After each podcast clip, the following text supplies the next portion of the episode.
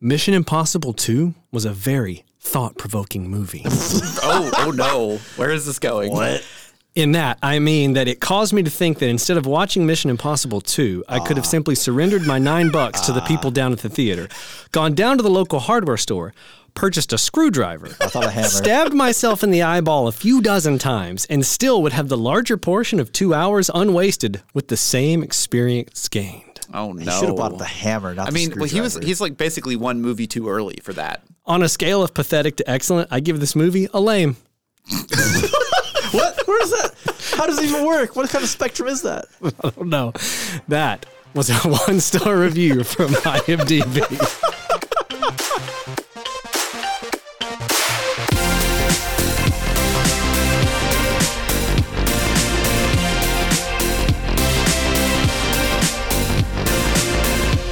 Hello and welcome to Spoilers Intended, a podcast about series and films. I'm Ryan, joined as always by Andrew Greetings. and Steven. Salutations. And this is part two of our Mission Rewatchable series, in which we're talking about, you guessed it, Mission Impossible 2. Yep. Be weird if we like jumped around This is part two in the rewatch. We're talking about series. Fallout We're talking today. about number five. straight to Fallout. we just do six episodes of Fallout over and over again. This is a Fallout podcast now that includes the video game. exactly. Everything Fallout.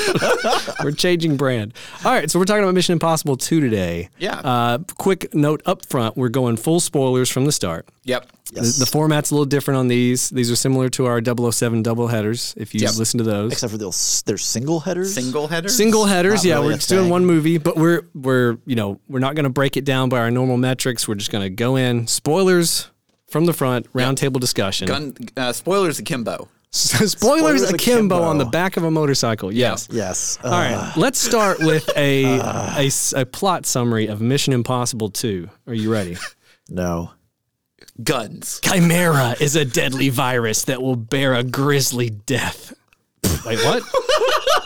Okay. Is that even a sentence? It's the, the way that it's written is not correct, but I'm going to read it. Chimera is a deadly virus that will bear a grisly death unless you are given the antidote. The creator of Chimera is murdered, and the antidote is stolen by a disavowed IMF agent, Sean Ambrose.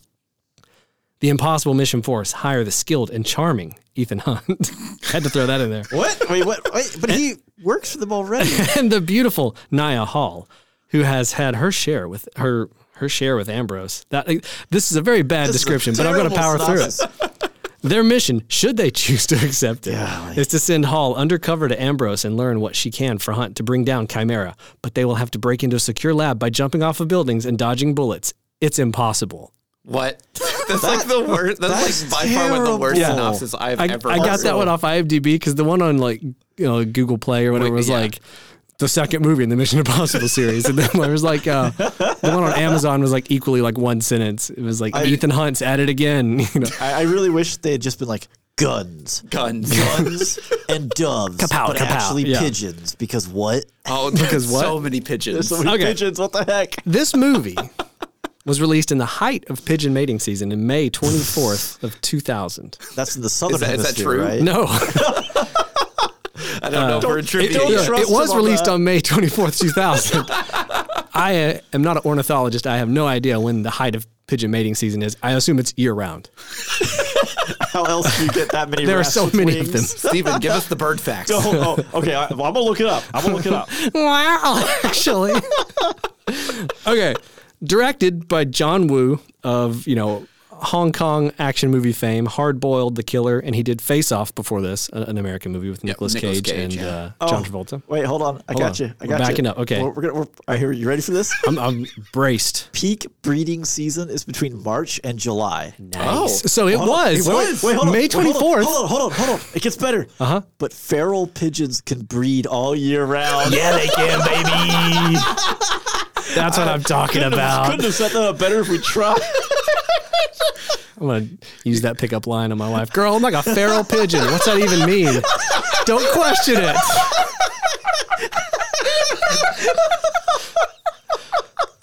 what is wrong with you? I don't know. You should laugh at. Don't support these kind of ideas that I have. It was written by Ronald D. Moore and Brandon Braga. You guys may know those names because they wrote a lot of Star Trek stuff, like Deep Space Nine and a bunch of the movies Okay. and Battlestar Galactica. Which one? Be more specific. The the, the, The TV sci-fi series? 2000 Oh, yeah. remake. Yeah. Yeah. Music by Hans Zimmer. Whoa. Did you realize this while I- watching no. the movie? Because I didn't. No, this is the least Hans this is- Zimmer. this is early Hans score. Zimmer. I looked it up and I was like, what? Because I You wa- double, did you get that from a second source? You double checked that one. I didn't. This is IMDb. I trust in the servers that they got running over there, unless somebody hacked them. According to this, Hans Zimmer did the music, and I was like, really? All I right. mean, th- those pigeon scenes got a womp. Wow. Yeah. They sure did. it's because it was breeding season. yeah. Again, I know Hans Zimmer does not sound like Werner Herzog, but in my head he does. He's like, the pigeons and their wings made noises like whoa, and I have an idea for a film score I will use later. Show me the baby. All right, this movie stars. You're gonna kill Andrew. It's okay. He'll Oh, my Oh. jaw we'll hurts. revive him in a minute. This movie stars Tom Cruise, obviously, with his uh, Magnolia era hair. I would Yeah. call it. Long hair. Vanilla sky hair. Yeah, Vanilla Sky era hair. There you Yeah. go. yeah, Uh, yeah. Mission Impossible Two is is definitely credited to Hans Zimmer. Wow, Yes, I worked on the film. that's so weird. Thandi Newton is in this movie. Which we have discussed in previous episodes. Yes. That It did come up. Yes, did come up because Andrew doesn't know who that is. Well, I do now. he does now. Uh, Doug Ray Scott, the most aggressively aggressively Scottish man. boy, is he ever Scottish. When I saw this in theaters back in the day, there was a Scottish dude there, like full kilt and everything, and he turned to me and goes, "What did he say?" I'm just Sean, kidding. Sean no, no, that Connery's happened. watching at home. And he's like, I hate this man. Why? all a fabrication. Because he's also Scottish. Uh, Ving Rhames is in it for like 27 seconds. Um, really good 27 seconds, but like he's he's really good in it. Uh, What? budget. I'm just listing off the people that were in it. is this this is uh, Luther? Yeah, Yeah, I'm pretty sure he's there just to say the computer's not ready yet. Give me more Essentially, time. yeah. That's basically all he says. Pretty much. budget of 125 million, box office of Wow. 215 domestic and 546 worldwide. They made their I mean, money they, back. they It was- definitely made their money. the highest grossing movie of the year 2000. That's crazy. What the heck? That You puts want- it in perspective What? where we're at Hold on. nowadays. Hold on. Okay. Hold on. What am I holding on Year to? 2000 films. And you keep Your going, but I want to pigeons. look this. Okay. you hold on to two. They can This was actually according to carry you. Box Office Mojo, so check your facts, okay? I mean, I'm, I'm just looking. You keep going. Okay. Yeah. Uh, do we want to get into some trivia or you want to jump into how we what we thought about that? I want to know. Trivia. I want to. Oh, yeah, hear I want to. trivia. I want to hear Pigeon some facts. trivia. This is a Oh, pigeon facts. let me hit you with- podcast now. All right. Hey guys, welcome to Pigeon Facts, a podcast within a podcast. Wait, okay, yeah. Hold on, hold on. I want to interrupt you right there. Okay. Mission Impossible. You do that a 2. lot. Yeah, I do. It's what I do. Mission Impossible Two Yes. out earned Gladiator. Yeah. wow. It Oh. out earned Castaway. Yeah. well, I mean, I could definitely see that. I could definitely see that because it's an action movie, and that, I think it probably has the most international appeal. It of does, Those three but movies. It- it man, also- just like Castaway and Gladiator in Right? the same It- year. Objectively and then better you have- movies.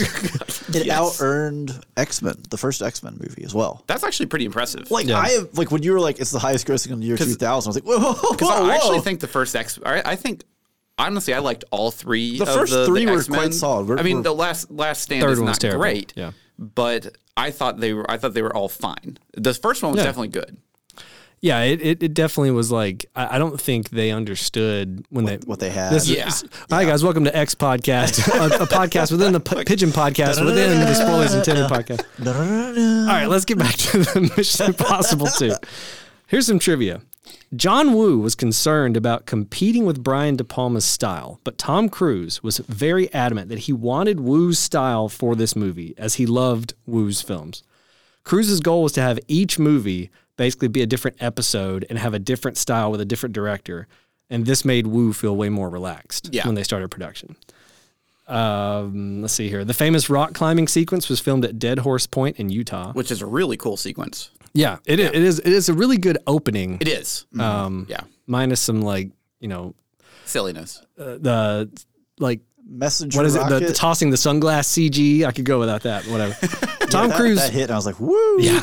Tom Cruise was on cables, which were then digitally removed. Um, uh, They wouldn't. They wouldn't let him do his own stuff yet. not not all the way. Yeah. So that's one of the trivia bits next. Uh, so the climbing double um, and the overhang stunt was performed by the main stunt double uh, Keith Campbell and director John Woo was a- apparently reportedly scared each time that Tom insisted on doing stuff. I would be too, man. I mean, he's he's he is your top bill star. Yeah. and even even like now, like in 2000, like he was a mo- like the movie Yeah. star. Well, and again, John Woo comes from Hong Kong action Yeah. cinema where like everyone does their own stunts. What Yeah. are you talking about? yeah, like Tom Cruise, like that's what I want. I know. And John Woo comes over here and doing this American movie. He's like, you don't understand. Like, I'm talking to the insurance people. I'm terrified. Get off the set. uh, yeah. So Tom Cruise and John Woo clashed over some of the stunts as Woo wanted stunt doubles and Cruise was adamant about doing them. He told Woo he didn't like cheating, quote unquote, and that it's too easy to spot when the actor is being doubled because of the body movement, the timing, etc. It didn't help that That's my Woo- Cruise. Wu is also afraid of heights, and so he was wow. he extremely admired Cruz's courage to do Oh, Yeah. like some of the rock climbing stuff. Um, so speaking on that same fact, Tom Cruise lied to the movie insurance agents, saying that he would be letting the stunt crew handle all the major action sequences, when in reality he did approximately like ninety five percent of the stunts. Yeah, good That's job, a Tom uh, that's a Cruise. typical cruise Yeah. move right Yeah. there. And this is again before he was known for doing his own stunts, Well, so I and- feel like back here he could have got away with that. Now, well, and, probably. well this like- is also one of those things too where like this is clearly just tom cruise's personality kind of coming through here where he Yeah. you know he's been known to say on set is like you know if you don't if you have a stunt coordinator, coordinator that's not going to let you do something get a new stunt, So I, stunt hear, I hear, coordinator Yeah. So the safety guy said we can't do that. So I got another safety guy. yeah yeah I got a guy that worked at the local fair says it's fine. no problem. Uh, so Doug Ray Scott, who played Ambrose, uh, was going to play Wolverine in X Men. oh weird Yeah, now, right? when filming went over schedule for this movie, uh, and he was injured in a motorbike accident, Go figure. he was forced to drop out and was replaced by Hugh Jackman. uh, that's So- probably a good thing for you jackman Also, Oh, because of the production overrunning significantly, Thandi Newton was forced to drop out of Charlie's Angels. Now they did her a favor there, I think. i Yeah. probably a favorite yeah. But like, I just thought it was interesting that this one movie went over production schedule and changed the career paths of, Of a lot two of people, people, yeah. potentially. You know what I mean? Like, so, so I, I was looking at some also some trivia as well. Yeah. So his Woo's first cut of this movie was three and a half hours long. that was the next point I was gonna say. Yeah. Once again, I got to cut Ryan off. Jump in, you say it. I just did it. Oh, there's more. So going. Paramount Pictures balked at this length and told him that the final length could not exceed two hours. This would Can't be explain longer than titanic Yeah. So this would explain why there's a lot of plot holes and continuity errors in the theatrical cut. The movie initially also was rated R, uh, but was re-rated PG-13 after many of the action scenes were cut and the violence was trimmed down considerably, sad which I'll bring up later when I Yeah. start talking about other John Woo movies, like I watched last night. You would. John Woo, this is the final one I had, found himself locked out of the editing room by Tom Cruise, who took ownership of the final cut. oh wow So it sounds like this production was kind of wild. It's Yeah. like Tom Cruise really wanted John Woo to do John Woo. John Woo came in and did John Woo, and the studio said, no, there's way too much violence, way Yeah. too much blood, and this movie's too long. And then Cruise had to chop down what they had to where, or Yeah, oversee the chop yeah. down to what it is now. So supposedly, because of Cruz's negotiations in his contracts, Mm-hmm. he made a percentage on profits, royalties, merchandising. Supposedly, he made seventy-five million for this movie. i mean that's a good chunk of the that movie is yeah, a lot of money It is a lot of money. For That- a- that's Top Gun Maverick budget right there. uh, for a subpar. He just pocketed it and saved it, and that's how he Yeah. greenlit Maverick years You know, later. he he invested it in safe, you know, three percent a year. Then he was ready. You know, Buried it in his backyard. And he Prob- goes, probably. This is the year I do Maverick. Give me the shovel. it's like it's like a John Wick scene, except he's out in the backyard with a shovel. yeah, and it's like there's Scientology signs all over the shovel, and he's just like, it's great. All right, so uh, overall thoughts, Andrew. What did you think about Mission Impossible Two? Okay, so I remember seeing this film obviously many, many years ago. Yeah. And I remember walking out of this film and being like, what did I just watch? Really? because it was just ridiculous. yeah, And then I watched it again with my wife, you know, probably like a number of years later, Yeah. but about a decade ago, pretty much for for now. Yeah. Mhm. And again, I was like, I mean, it was fine. I watched it again for the podcast, Mm-hmm. and I actually liked it more. Uh, oh, really? I liked it more Nice. than what I did the first time. I'm not going to say it gets better on rewatches. I think I've just become more accepting of just how ridiculous this You're film meeting it is. on its own terms now. I think that's what it is. Like I've come to terms with like this is not the Mission Impossible films that I like, which are some of the later ones. right. and I don't really like the first one that much. This one is kind of like a, a, a trying to be like the bridge between the two kind of styles. Yeah. and um, Interesting. See, I would say this is so. The first one is is kind of like the the, the spy tame, thriller. the tame style. Then we have John Woo style, and, then they dial it back a Future little bit. Mission Impossible fits somewhere in the middle of those yeah. two. Yeah, Well, it's a little Mm-hmm. bit more realistic, and um, but I think some of the action scenes at the end are a little bit more endearing. Now that I've watched them a couple times, of just like of how absurd they are. Oh, Yeah. because I'm like, it is absolutely a product of its time. it is it is Oh, for sure. unapologetic. Yeah. in what it's it doing. is I'll give it the that. 2000s. Yeah, it it really is of just like just how over the top it is. And whenever Oh, Soundtrack had that you- Metallica song and that the Limp Yeah. Biscuit Oh, God, version. The Metallica song is so terrible. It's it's it- so bad. That was to me as a Metallica fan the like cut the the, the that was the the what do you call it the the, the, uh, the arc where like oh it's all downhill from here isn't it? Well, oh okay, no, actually, I the do- thrash metal of the '80s is really dead now, huh? Uh, so I actually have a bit of trivia for that. Oh, Uh, so that Metallica song was what caused um, basically them to sue Napster, Yeah. Napster to go under, Yeah. because um, th- essentially it was so downloaded. Yeah, it Yeah. was so downloaded. And everything I'm pretty like sure that. I was one of those people who was like, "Oh, I want to know what this is." yeah, fairly certain I am. because basically it was it was released before um, the movie came out. before the movie came out, Yeah. which you know Metallica was very upset about this. Yeah. and uh, they went after fans, they went after Napster, like all sorts of stuff. It was Yeah. a, a whole hubbub. Speaking of that, it's, it's been 23 years, right? Like we're past statute of limitations. Yeah, yeah. yeah, probably. I hope so. We're on record. Police are going to meet us at our house. what? No. Oh, Yeah. Uh, Metallica Steven, wants what are their your money. overall thoughts on the movie? this thing is wild. So I did not is. see it in theaters. I the first time I saw it, and the only time I've seen it until watching it for this review, Yeah. was back in high school. I may have been just out of high school. I don't. I think it was still in high school, and it was just like for some reason my mom like stopped by I don't know Blockbuster or whatever, Yeah. and was just like, "I'm gonna rent a movie, and I'll rent something for like, you know." Her and a uh, my college kid, dad, yeah. and I'll rent something for Steven, and he's got some friends over, so I'll just Yeah. throw so I'll throw yeah, Mission Impossible, why not? So Yeah. like me and a couple of friends watched it. We were all I think we all just watched the screen. We were just like, what is going on? Because I never I didn't see I had not seen Face Off at the time. Yeah. I wasn't super familiar with John Woo. Mm-hmm. So it was just one of these things where it's like, cool, now we're in the, the subterranean tunnel, and the subterranean tunnel is full of pigeons. Pigeons. Yeah. Why? So they can flap and Hans Zimmer can make the whoop whoop whoop noise to go with them. I mean, that's a really cool looking scene. It okay. it is a cool looking scene. If you look at that scene and say this is grounded in reality, No, of it's course the not. dumbest thing I've Well, ever no, but seen. that's the thing. Like that's the thing. If you watch this movie from the sense of rule of cool is the only thing that matters here. That is John Wool. That It's basically rule. John- John- rule of woo. Yeah. Uh, like that's the Rule thing. of If, if wood. you look at it from that perspective, this movie still doesn't do a great job, just Yeah. because like some of the stuff is just so ridiculous. Yeah. But there are some good little bits in there. It's just really convoluted of a plot that just doesn't make Yeah. a whole lot I, of sense. I actually didn't think the plot was that convoluted, and I also I will say at the start, right, the the kind of your your open Yeah. Mm-hmm. of the initial like what kicks everything off. Yeah, yeah. I thought that was really well done. It was. and that was really cool. And you know, obviously, Christopher Nolan looked at that and was jealous of it, and was like, "I'm third Batman comes around, I'm doing this. I'm doing it one up." Yeah, and, and but then we can't hear any of the dialogue, so you know Yeah. he, he did, he did one better. Yeah. Yeah, yeah. I'll teach him how to do it. Ruin the dialogue. Just ruin it. Uh, What about you, Ryan? I, I am so torn on this movie because I do have fun watching it. Yeah. Mm-hmm. So I, I did see Mission Impossible 2 in theater and I had seen Face Off back in the day when it came out. And I was a huge Face Off fan. Yeah. And I remember trying to find John Woo movies in the 90s. It's very After Face Off came out and that you just can't, you know, especially back then. Oh No, yeah, now you And- can, but Now you can, yeah. And so I remember um, after Mission Impossible 2 being able to find um, at um, Suncoast in the mall, good old Suncoast. good old Suncoast, I Tell got you, man. Hard Boiled and The Killer.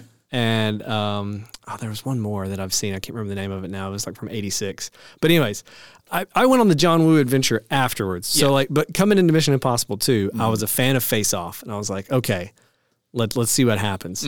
And it was fine. Like I, I knew going in it's a John Woo movie. Yeah. So like that part of it, the over the topness of it didn't really surprise me. It just didn't feel right in the Mission Impossible universe. Mm-hmm. Yeah, Yeah. like like if you take this and you take the Mission Impossible name off of it, Yeah. and you just turned it into like normal action flick, like I'll say like anything with like Jason Statham or Yeah. whatever. Global catastrophe. Yeah, like whatever. Then it then it feels a little bit more in place. But in the Mission Impossible universe, especially coming off of the first one, going into this is major Oh, sticker it's- it's shock. a Talk about crazy- some yeah. whiplash going from like super like toned down spy movie. Tom Cruise doesn't even shoot a gun Yeah. for an entire movie.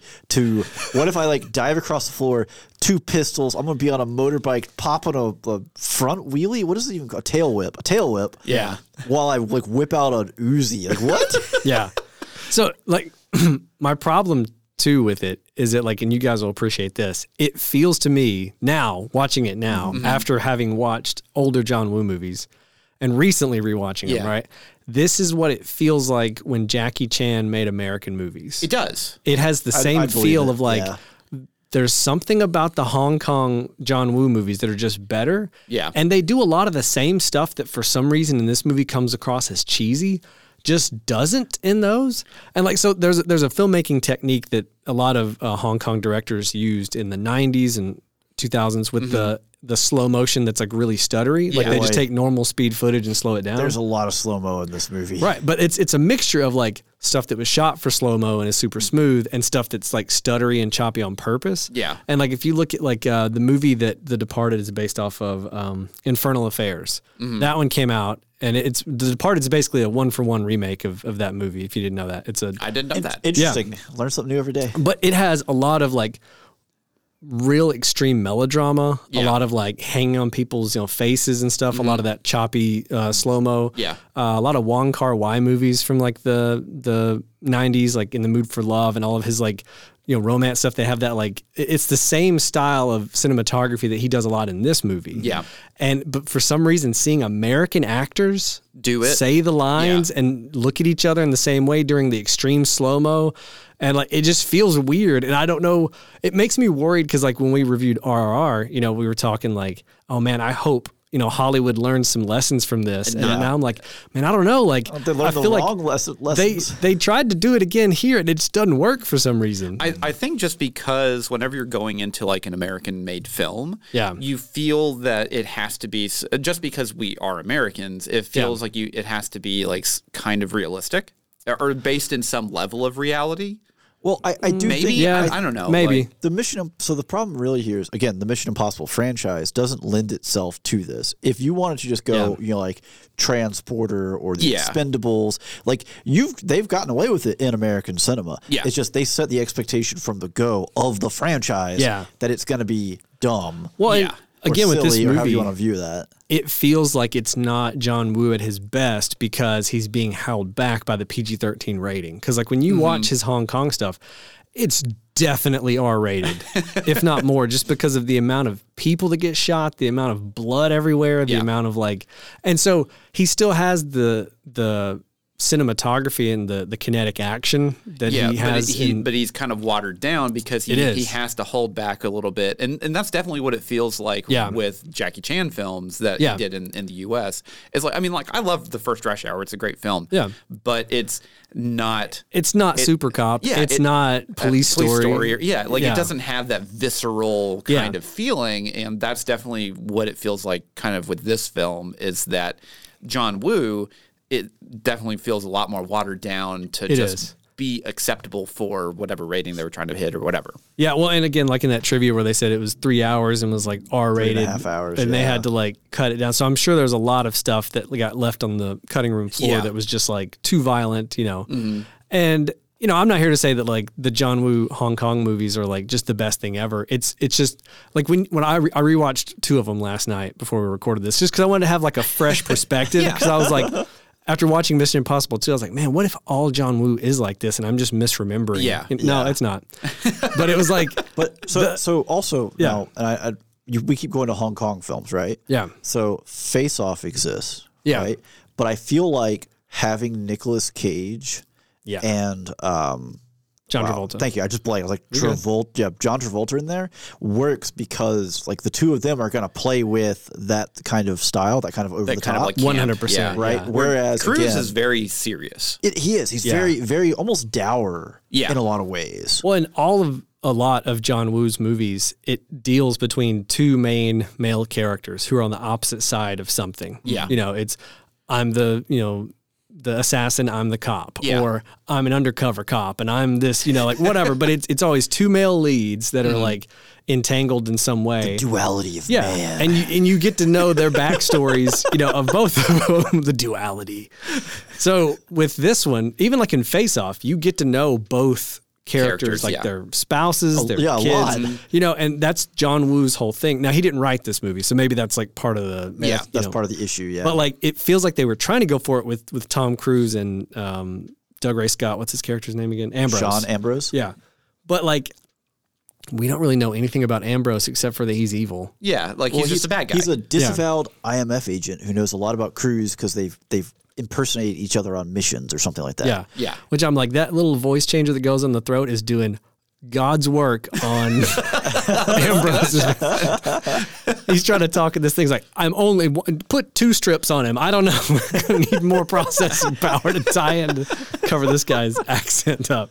Um, so, yeah, I, I enjoy this movie a- as it is by itself. It's almost like an outlier, so much to the point that I almost wouldn't rewatch it on like a Mission Impossible Possible rewatch. rewatch. It's just Yeah. you just don't need it. You don't either. really need Yeah. it. But Yeah. by itself, I don't think it's terrible. Well, like 'cause- I do enjoy it, and the, the action is over the top. But it, it- to me, it's it, it feels very much just to finish that thought of like a Yeah. Jackie Chan American movie. where it's does, like yeah. it's still fun, Yeah. but it's not quite as visceral and, and good as his Hong Kong stuff. Go well, ahead. so if you if you actually take this film out and you just end with the first one and then you skip over to Mission Impossible 3 it actually follows a pretty decent storyline Mm-hmm. flows in the pretty sense well, yeah. because like at the beginning of the the third one he's married and you know still kind of like playing undercover kind of thing, but it's clearly been a, a large passage of time. Mm-hmm. Right, which it throws you because you go from two where it's like, well, he's got this love interest, Yeah. who's like their connection is like as tenuous as can be. Mm-hmm. Hey, we're both hot and we happen to be in the same room as each other. it's basically Got 'em. The, the amount of their chemistry or or Girl, is there a lot of pigeons in this room? Oh, Oh man,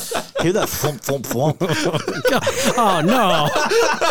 oh no. But anyway, But yeah, so you, it- again, like going from one to two is like whiplash. Going from It two is. to three is again whiplash. 'cause Yeah. you feel Yeah. like oh well, we kind of know where this story ended in two, and then three just starts. It's like so forget everything you know. Yeah. you know, record scratch. You might be wondering how I got here. But yeah, if you if you skip 2 and you just go 1 to 3, it actually makes a it lot more flows much sense. better. Yeah. Yeah, because two is so out there compared to It the rest of really the is. movies. Yeah. It's it's interesting from a production standpoint of like it seems like Tom Cruise fought really hard to get John Woo. Mm-hmm. He really wanted that to be like kind the of- direction that yeah. the movie went in, and it was wildly successful. and then they just didn't so do then it like again. it, yeah, it makes it it makes you wonder like what happened behind the scenes for them to shift so hard back on MI3. You know what I mean? Uh, I think, I mean, it's probably just critical reception, honestly, just because it was so, one, vastly different Now- than the first one, and then two, it was so over the top that it didn't feel like it was supposed to be in that franchise. Well, and- Mission Impossible three released after 2005. after the couch jumping incident, right?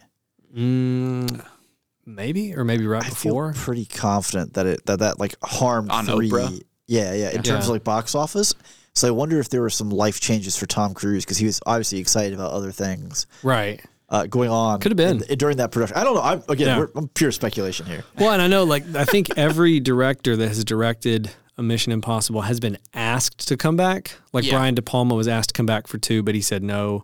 Yeah. Oh. John Woo's the only one they haven't asked to come back. Aw, poor John. I hate that for him, but at the same time, like, I don't think he was the right fit Yeah. for a Mission Impossible movie. Again, if you had like made this a Jason Statham movie, yeah, or, or, or ju- like a generic, uh, Yeah. generic action movie, which is honestly very Yeah. much Jason Statham. Yeah. uh, you know, it like, could have been elevated by John Woo. you know? I, I will, I will stand by that. I don't like Jason Statham as an actor or but any of his also- action He's just films. himself. also, and everything. Like Mission Impossible Two. If Mission Impossible Two was just rebranded and like you had different people in this right to make it work, Yeah. as Fast and the Furious Four.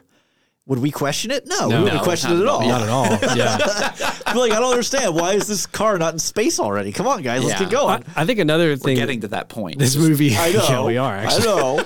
Another thing this movie runs up against w- with the John Woo factor too is I think that in in his better movies, I'll say his older stuff, he didn't use a lot of CG Mm-hmm. yeah at all Well, and- because we weren't there but yet. that's the that's the and this has always been my biggest sticking point Yeah. with movies around this time period that come out and i'll say late 90s to mid 2000s Yeah. is just because you can doesn't, mean, you should. Yeah. and everyone at the time was super excited about they were CGI so ready to do and, CGI. Yeah. and, you know and just don't do it guys There, there was a lot of shots that I'm like, I, I just don't know that John Woo coming from a very practical effects background, yeah like knows what he's doing in a CG world. or and it had was the any- year 2000. any Not many comfort people did here. know what they were Yeah. doing. Yeah. yeah so i have a question for you what is your favorite scene from this film Singular scene. yeah just like it doesn't like it could you know Yeah. just anything. I'll tell you mine as as you think. Yeah, go ahead. Uh, so I love the I love the bit after you know he's kind of like fighting in the in the pigeon hall, and uh, we don't know that pigeon basically hall. he's swapped bodies. Oh, yeah, or that is basically good. swapped faces. That's a good. with That's the a guy. good play. Although he just had that in his back pocket, like ready to Oh, whip yeah. it out. Yeah, well, you know, You know, I- it, that's- it doesn't matter. Um, but you know, so you know, guys like laying on the ground. He looks like Tom Cruise, and then you're just like, oh, what's going to happen here? Tom Cruise isn't saying anything. You know, obviously, if you've seen the movie, you know, know, that It's, yeah. Yeah. it- it's not him. And then the dude kills him, and then he rips off the the, the mask, and then the slow mo like no, like, Oh, Gosh. and then Tom Cruise is like, yeah, let's Yeah. let's rip it out, guys. Yeah. Please. I think one of my favorite scenes is when he's in the lab and that whole like the it's not as good as the uh, repelling scene from the first Mission Impossible, Yeah. Mm-hmm. obviously, but the the multiple angles of Luther's out in the van dealing with the the bomb that's getting put on the van. Mm-hmm. Yeah. Mm-hmm. and they can't be in contact for eight minutes, so they can't warn him what's happening. Dude is bringing, um, uh, what's her name? The character name, Thandi Newton, Naya Hall, Ni- bringing yeah. Naya up into the the thing, and the Australian guy's just flying the chopper out here, and then doing circles, doing the, donuts. the whole gunfight that ensues in there, that then Mm-hmm. It's a good scene. culminates with her injecting herself, Yeah. and then that very oh, like oh, music kicks in.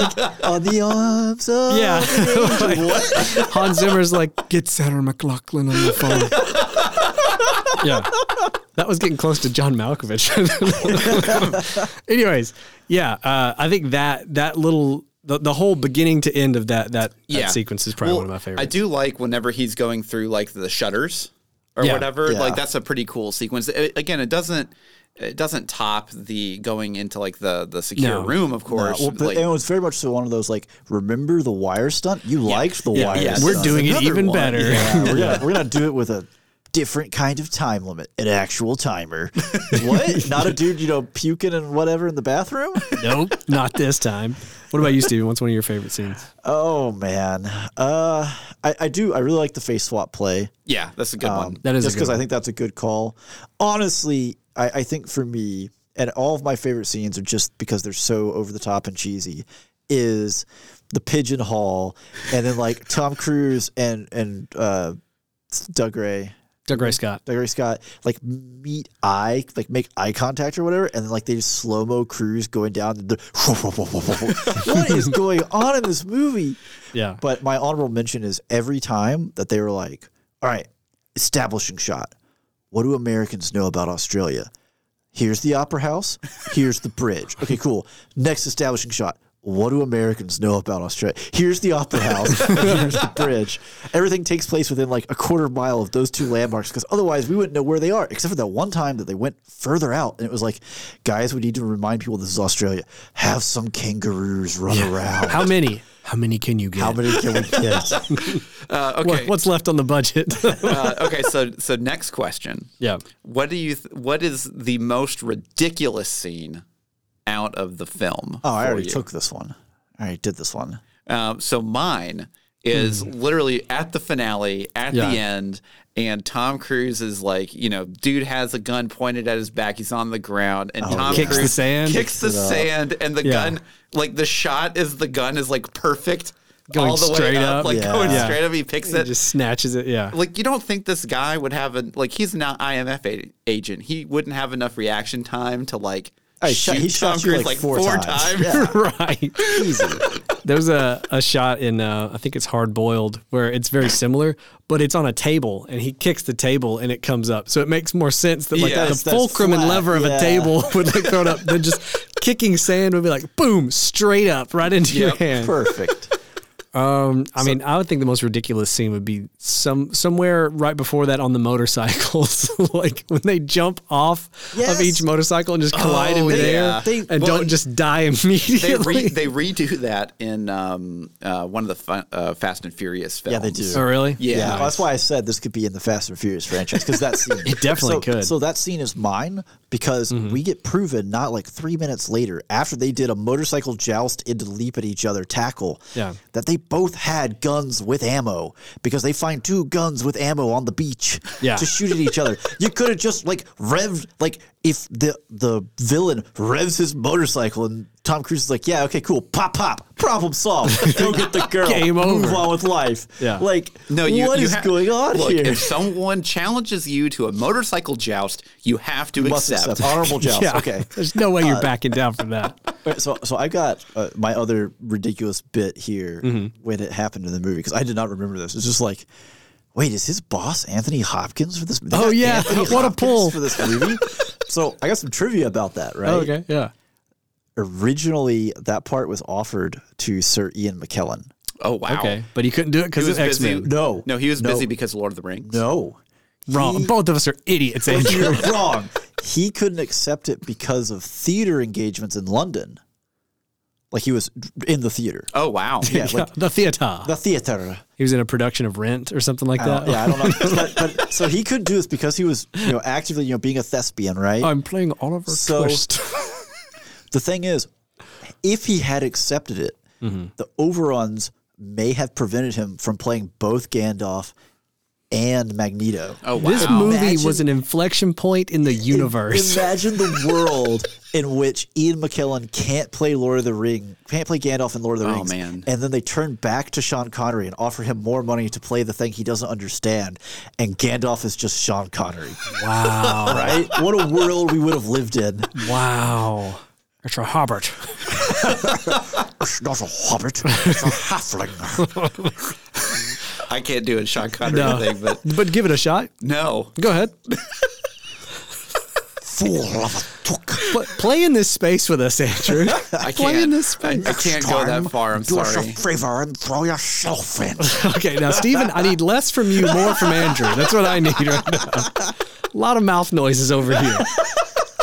All right, so yeah, let's go through some of the actors real quick. So Tom Cruise, how did you feel as him as Ethan Hunt in this movie compared to the first one? Uh, I, he didn't really feel like he was playing Ethan Hunt, just, Tom because. It just felt like he's playing Tom It Cruise. just felt, yeah, it felt like he was playing Tom Cruise, and I think like this is definitely like, r- like kind of like peak Tom Cruise before like before he kind of valleyed down, um, in in the mid two thousands, and I think this was kind of like the beginning of that downward turn, Mm-hmm. and then obviously you know we, we're having a big Tom Cruise resurgence now, Yeah. uh, where he's kind of like top top top, Yeah. and uh, What did James Cameron say that like he single handedly rescued cinema or I mean, whatever? he probably did. On I, it, I don't. like- I don't. I think wouldn't go James that Cameron far. sometimes though like sees reporters coming and he's Hey, like, he I'm just about says- "Oh." to say something that is nuts. You better have I'm a gonna recorder just on. lose my mind on this microphone. I cannot wait for this.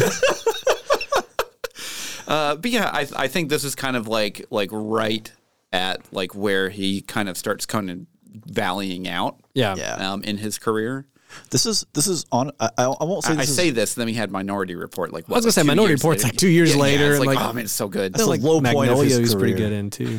Uh, so I, I will say, I feel like performance wise, you know, it's fine. I think this is the weakest Ethan Hunt. We Yeah, it get, is, for because sure. like the first one, we get good backstory. We understand his role in Mm-hmm. the team and what the, the tragedy is involved in that, etc. This one, he's just a dude out climbing rocks and hears a message in sunglasses and rock on, party hard, dude. And all, you know? all we know about his character in this one is that he really finds Nia Hall attractive. That's I about mean- it. That's like we don't really get any exploration Hold of on, hold- anything hold- else other than hold- just. Back you up on that. Can Okay. You, can you fault him? Can you blame him? No, absolutely not. Okay, but I'm yeah. saying like we don't get any other development of anything. His relationship with IMF, Yeah. his like former relationship with Sean Ambrose, Right. None of that. Yeah. it's just what what did you think of Sean Ambrose when you worked with him? We had our differences. End of plot line. Well, well, 'cause- so like if you actually if you look back in a different franchise four years earlier to this, you have Goldeneye, GoldenEye, which yep. has one of the best Mm-hmm. Yeah. um, back and forth with two, you know, a disenfranchised agent and the new Yeah. agent on the block, and you have such a good rapport with them Yeah. and good backstory and There's, everything. there's great friction. yeah, right? like and you, you have that kind of like back and forth in which we just didn't get that with this film. I feel like with Thandi Newton's character too, with Naya, I, I, what I wanted more was like a um, deep pull here, Fujiko from Lupin the Third, Yeah. like a vibe of like yeah. deep pull. That's not a deep pull. Well, with for either some of people. us. for, some, people, yes. for some people it's a deep pull. if you know, you know. Get in here, Lupin the Third. Lupin. So like for me, I, I wanted her to be like double crossing both of them the whole way through. Yeah. And then at the end of the movie, she makes off with like Bellerophon and Chimera and some money and a ho- motorcycle full of guns. I don't know. Just, just the Drives money. away in a just, Fiat, just gets yeah. away with the money. Yeah, it would have just been I, to me. It would have been a better dynamic than her just being like, "I'm a reluctant," interest. and then all And because they're just being a love interest. her well, motive- this is that like- was such a 2000s thing. this was uh, well, so- kind like, of a still now. Yeah, thing. yeah, Yeah. 2000s. It is. two- in the 2000s, everyone was a love interest. Nowadays, everyone is dead inside. What? yeah. but like Thandi Newton, you know, I've, I've saw her, seen her in a lot of stuff since, but I think this was probably the first thing I, I saw her in, Mm-hmm. and like I think her performance is is good for what she's given. Yeah. like she doesn't do a bad job. It's just like her character and her motivations are just kind of like what? So y'all like. It was almost like James Bond. Like they slept together, and now she's just like down to clown for the Mm-hmm. It was IMF. super- I'll take it on was super James Bond. all the risk. I'll go undercover for like I guess they'll drop some charges. You know, it felt kind of Well, I- weird. I, did like their their initial interaction in the in the bathtub where Yeah, that was basi- good. like, Oh, yeah. I thought that was a good scene. Like like there there's a lot of good little bits in this well, also film. him like tripping secure like that that that Yeah. play back and forth is great. yeah. I wanted more of that the whole way Yeah, through. that yeah, would have and been they great just, to have. Like, pretty much after that, it was just like, all right, you're love interest now, and then that's, yeah, that was it. It shifted quick on that She's in relationship. Chronicles of Riddick. I knew she Yeah. looked familiar. She is in Chronicles. Yeah. I'm just scrolling through her her uh, filmography here, 'cause Yeah. trying, trying to place where I've seen her. I saw her in uh at the Sidewalk Film Fest in this most recent movie she did. It was like a revenge thriller type movie. She did really good. The movie itself was like okay, Hmm. Okay. but she was like Yeah. really good. Um, Ving Rhames always does great. I love Luther. Always fun. Uh, Oh um, yeah, he's. I mean, well, and and he's just such a core part of the Mission Impossible franchise at this Yeah. point. oh yeah. um, just because like he he has such good charisma on screen. Yeah. Well, and him and Ethan have a good like relation, like Mm-hmm. Yeah. the the Good dynamic. banter. Yeah, Good yeah. banter. So like I, my my biggest complaints there's not enough Luther in this movie. Well, and I think that they kind of learned that lesson in a good way. That you know, it's like, hey, we need to probably make him a little bit more of an integral part because we need to have a team again. Yeah. Where this one didn't Yeah. really have a team; it was just kind of a, a solo one man army. You get Yeah, they brought in- Luther and the Australian guy. What? and it, that, the Australian guy felt like half-hearted of like we need a team, yeah. but we don't have as big of a team for reasons. And then like the Australian guy was like, what you know, um, um, oh, what's it? Shaun of the Pegg? Dead. Sh- Simon Pegg. Simon Pegg, Pegg, yeah. his character kind of would become like the Becomes, comic relief or yeah. whatever. But in Mm-hmm. this movie, it's like underdeveloped and like the, the biggest scene he really gets is at the racetrack when he like Yeah. tries to Which- stop the guy. That's a pretty fun scene. And Yeah. and I, I will say also uh, Richard Roxburgh as a Hugh. Oh, kind of yeah. the second, Hugh Stamp. second hand villain, second uh, right hand man. right hand man to uh, Ambrose. So yeah. what do you think of Doug Ray Scott as Ambrose? I thought he was fine. He just felt really Very generic to me. Scottish. he Very was, Scottish. He was very op- oppressively Scottish. Yeah.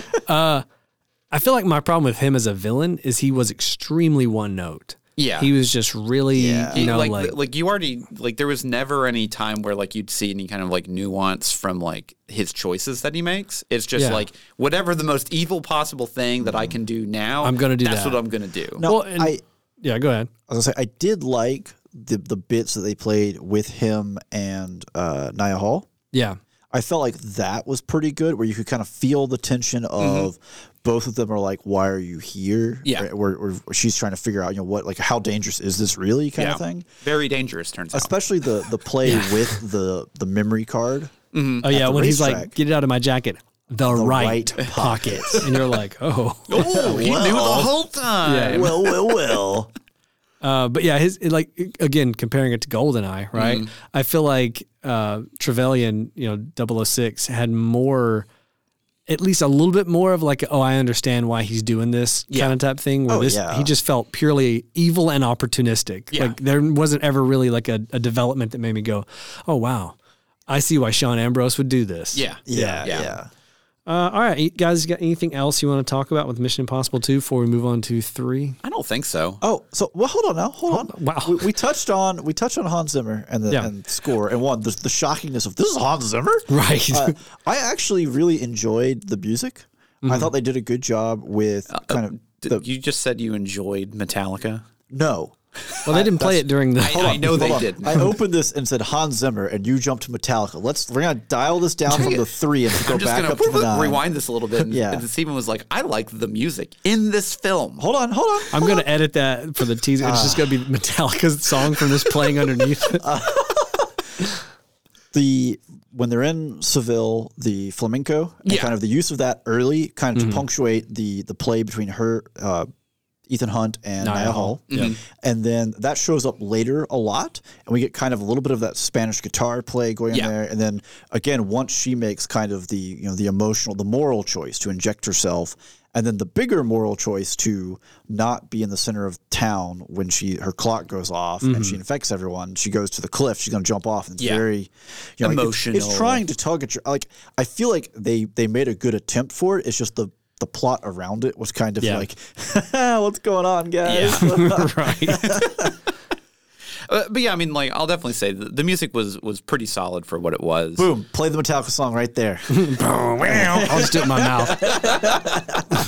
uh, okay, so w- if you're if you're recommending someone to watch the Mission Impossible series and they've never seen it, are you telling them just straight out skip the second one, or do you give them like an asterisk and like eight caveats that they need I, to know? I would I would prime them. Mm-hmm. So I actually do have a friend that hasn't seen any of the Mission Impossible films before. His name's his name's Brad. He's listening to this episode Oh, No, right no, now. no, no. Hold on. He's, but he's not a already, friend. He's a patron. Well, he yeah, he's already supports the listened to show. this. Thanks for your episode. support, He's already by this point. He's already seen this film. oh, so We're playing with the whole when is we it couldn't recorded, warn you when is it ahead of time, released? Brad. Yeah, yeah. But uh, so I, I have like while when by the time we were recording this, I have Yeah. explained to him because he hadn't seen it yet. Um, the I was like, the first one's pretty subdued. The second one is wild. Yeah. but wild in like a very early two thousands kind of wild. Yeah. and then after that, it becomes more like a normal action movie franchise. it kind of What you falls into a expect. groove. It, it has yeah. it has a formula at that point. Yeah, I it's definitely one of those things where it's like I wouldn't I I wouldn't say skip it completely. Even though we, we were talking about earlier, if you did skip it, it wouldn't really miss anything. Right. It's but I feel that like to have a good context of like just the franchise in general, Mm-hmm. it's not a bad I like you still want to watch it, right? Well, like, so I have a coworker, and I'm pretty sure do have a coworker. I have several, He has a job, therefore he has but coworkers. one in particular, I think watched the first two and quit. Well, and th- that's, that's, that's like, the Oh, that's problem. not surprising. Yeah. They were like, I don't know about this, and then, but that same person loves the Fast and the Furious, so I may have to revisit that and be Well, like, because that, Wait, 'cause hold that's on, the wait. thing. what like, pushed with- you off if it was the second? It was, it, Well- was, it was Ethan Hunt's hair. He prefers bald. oh, Well, but with with like honestly, I don't. I I definitely think that the first mission in two possible mission. pictured Tom Cruise bald really quick, and it sent me on a place. Go ahead, Andrew. Um, but the the first two Mission Impossible films, I don't think are the best in the franchise, Definitely not. and they they get. I think they get better as they go on. yeah, And just because like Tom Cruise has progressively gotten more control over this franchise, Well, and also I think that maybe- means a, a lot because whenever you have these people that are truly passionate about something that they Mm-hmm. like that they love, and they can actually like be creatively involved with it, it makes a really big difference. and like I always hold a special place in my heart for the first two because I have the nostalgia of seeing them in theaters and Yeah. you know being there and like being like basically witnessing the birth of a new action franchise, you know, and being like so th- I do have some nostalgia for them. So like if I were going to recommend this to someone, I wouldn't tell them to skip the second one, but I would I would give a lot a lot of caveats about like this is not where the rest of the series does not continue down this path. Because if you saw the first one and then the second one and thought that's just like Yeah, it's going to keep going, yeah, like Yeah. no, it, it it steers back on on the third one. Yeah. See, see, my my caveats would be so for most of these films, you know, watch it at home with a couple of friends tops. You need to be able to pay attention to what's going on. You know, maybe you know, enjoy yourself, have a little popcorn, a little little little drink, whatever. You know, but you need to pay attention because there's going to be crisscrosses, and so you're not going to know Yeah. what's going on. But when you watch the second one, invite everyone over.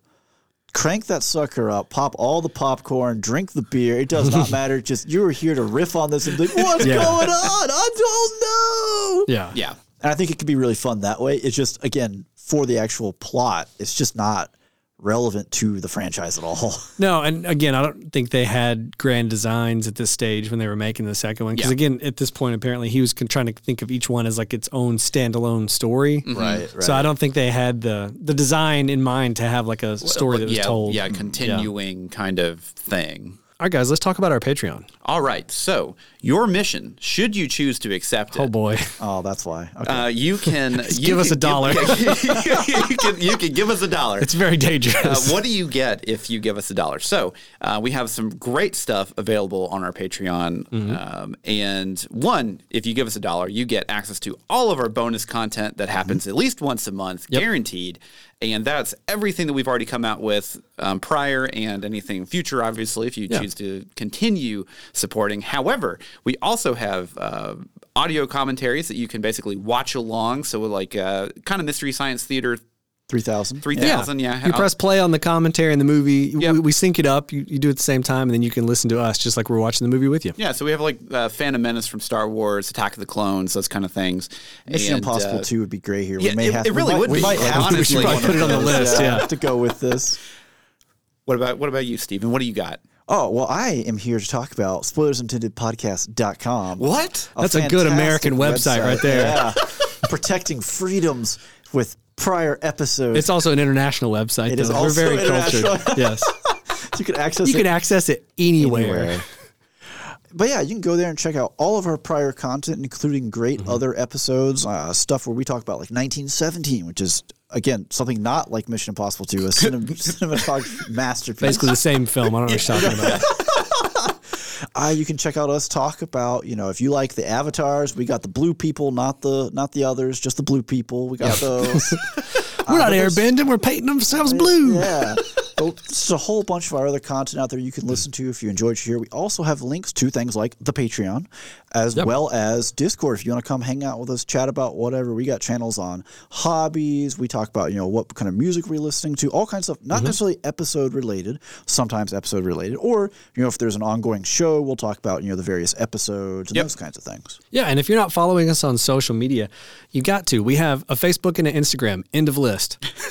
But A very a very exhaustive list here. One of they're these very days, we're exclusive gonna- platforms. You may not have heard of them, uh, but yeah, we have a Facebook and an Instagram. We have a lot of fun over there, and also, you know, every week we post what we're going to be reviewing. You know, the next, the following week, tell you where you can stream it or watch it, or if it's in theaters or whatever. Because we would love for you to be able to watch the movies before we, you, you listen to the episodes, watch along with us, and uh, I think that's about all the time we got, guys. Yep. Um, until next time, I'm Ryan, I'm Andrew. And I'm Steven. and every spoiler was intended.